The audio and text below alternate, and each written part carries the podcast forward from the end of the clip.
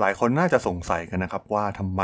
ประเทศไทยเราจึงมีแอปต่างๆมากมายนะครับที่เป็นบริการของรัฐซึ่งแม้มันจะมีการแยกหมวดหมู่บริการอย่างชัดเจนให้เข้าใจได้ง่ายนะครับแต่ส่วนตัวผมเองเนี่ยเนื่องจากอยู่ในวงการเทคโนโลยีเองเนี่ยก็ไม่ได้เห็นความจำเป็นใดๆนะครับที่ต้องมาลงแอปที่หลากหลายเหมือนที่ทางรัฐบาลไทยกำลังทำอยู่ก็เลยลองหาข้อมูลนะครับเพราะว่ามีแอปหนึ่งที่มีความน่าสนใจของประเทศสิงคโปร์นั่นก็คือแอปที่มีชื่อว่า Life SGซึ่งเดิมชื่อ Moments of Life นะครับซึ่งถือเป็นโครงการระดับชาติเชิงกลยุทธ์ภายใต้โครงการ Smart Nation ของสิงคโปร์วันนี้ผมจะมาเล่าเรื่องราวที่น่าสนใจของแอปนี้ให้ฟังกันครับผม You are listening to Geek Forever Podcast. Open your world with technology.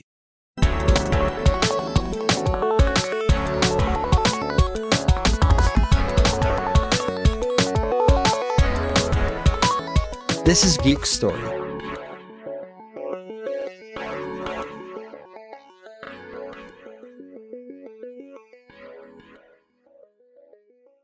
สวัสดีครับผมดนทราดนจากดนบล็อกนะครับและนี่คือรายการ Geek Story นะครับรายการที่มาเล่าเรื่องราวประวัตินักธุรกิจนักธุรกิจที่มีความน่าสนใจแต่ว่าใน EP นี้เนี่ยจะมาพูดถึงเรื่องราวหนึ่งที่ถือว่ามีความน่าสนใจนะครับของแอปพลิเคชัน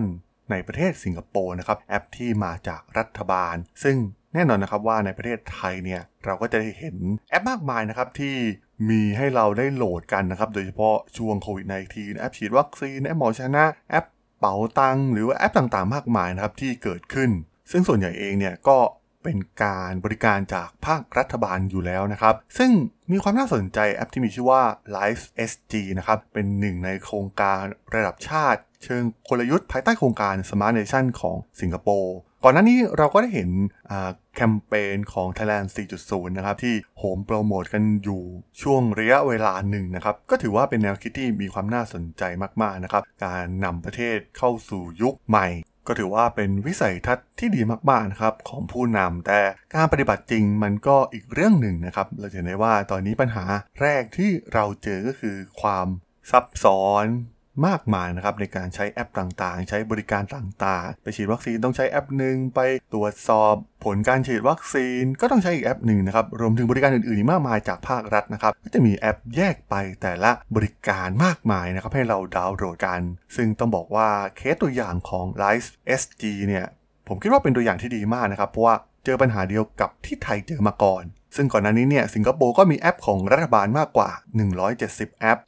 แม้มันจะให้บริการได้อย่างมีประสิทธิภาพนะครับแต่แน่นอนว่าแต่ละแอปเนี่ยมี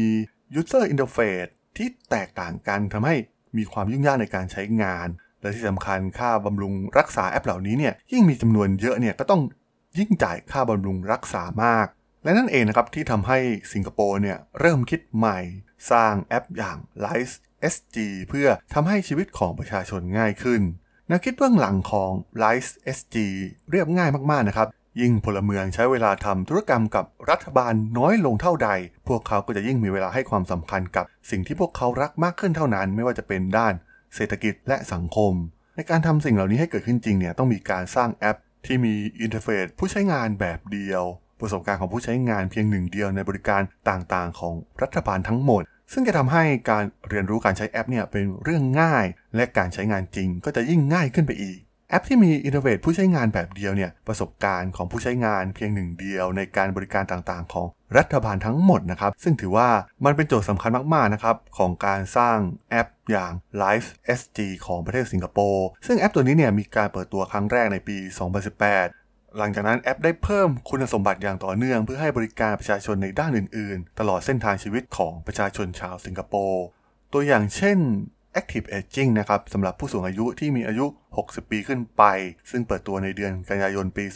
2019หรือคู่มือสนับสนุนการจ้างงานสำหรับผู้หางานซึ่งเปิดตัวในเดือนมิถุนายนปี 2020แต่แน่นอนนะครับว่าการใช้งานง่ายเนี่ยมันไม่ใช่เหตุผลเดียวแต่ยังมี2สิ่งที่น่าสนใจที่ประเทศเราควรได้เรียนรู้จาก Life SG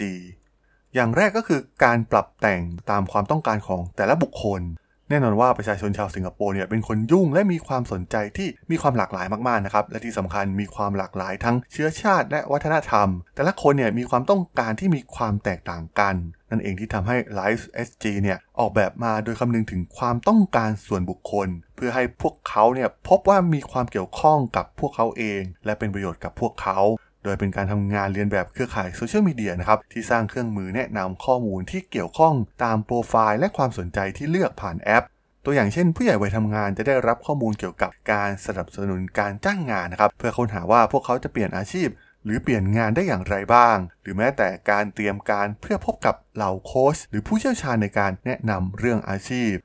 หรือในกรณีที่เป็นผู้ปกครองที่มีเด็กเล็กพวกเขาก็จะได้รับข้อมูลเกี่ยวกับแบบฝึกหัดของการลงทะเบียนสำหรับการศึกษาประจำปี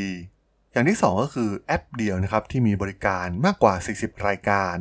แน่นอนว่าปัญหาเดิมของสิงคโปร์ซึ่งกำลังเกิดขึ้นในประเทศไทยนะครับนั่นก็คือการมีแอปอยู่มากมายที่ทำให้ประชาชนสับสนมากๆซึ่งทาง Life SG ได้รวมบริการภาครัฐบาลดิจิตอลมากกว่า40รายการไว้ในแอปเดียวและยังมีการเพิ่มบริการใหม่ๆเข้าไปเรื่อยๆนะครับซึ่งการรวมบริการความต้องการของประชาชนไว้ด้วยไอคอนที่มีขนาดใหญ่และเข้าใจง่ายซึ่งทำให้ประชาชนเนี่ยเลือกใช้บริการต่างๆได้อย่างง่ายดายแต่ในอนาคตเนี่ย Life SG มีบริการเพิ่มอีกมากมายไว้ในแอปเพียงตัวเดียวซึ่งเกี่ยวเนื่องกับประชาชนในช่วงชีวิตต่างๆไม่ว่าจะเป็นการแต่งงานเด็กจบใหม่หรือบริการสำหรับประชากรที่กำลังจะเกษียณอายุซึ่งจะเห็นได้ว่าก่อนหน้านี้แม้กระทั่งประเทศสิงคโปร์เองนะครับก็ประสบพบเจอกับปัญหาเดียวกับประเทศเรามาก่อนนะครับซึ่ง Life SG เนี่ยได้ออกแบบยกเครื่องใหม่ทั้งหมดเพื่อมาตอบโจทย์กับความต้องการที่แท้จริงของประชาชน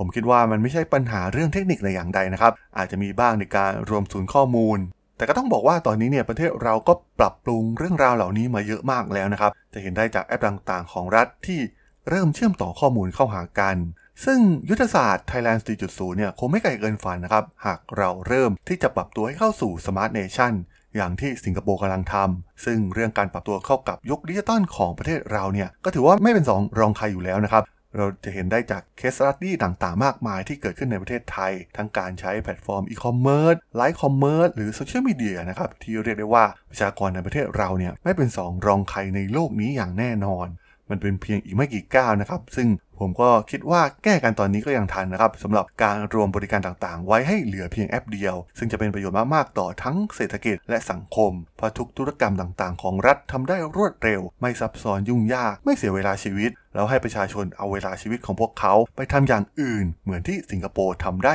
สำเร็จนั่นเองครับผม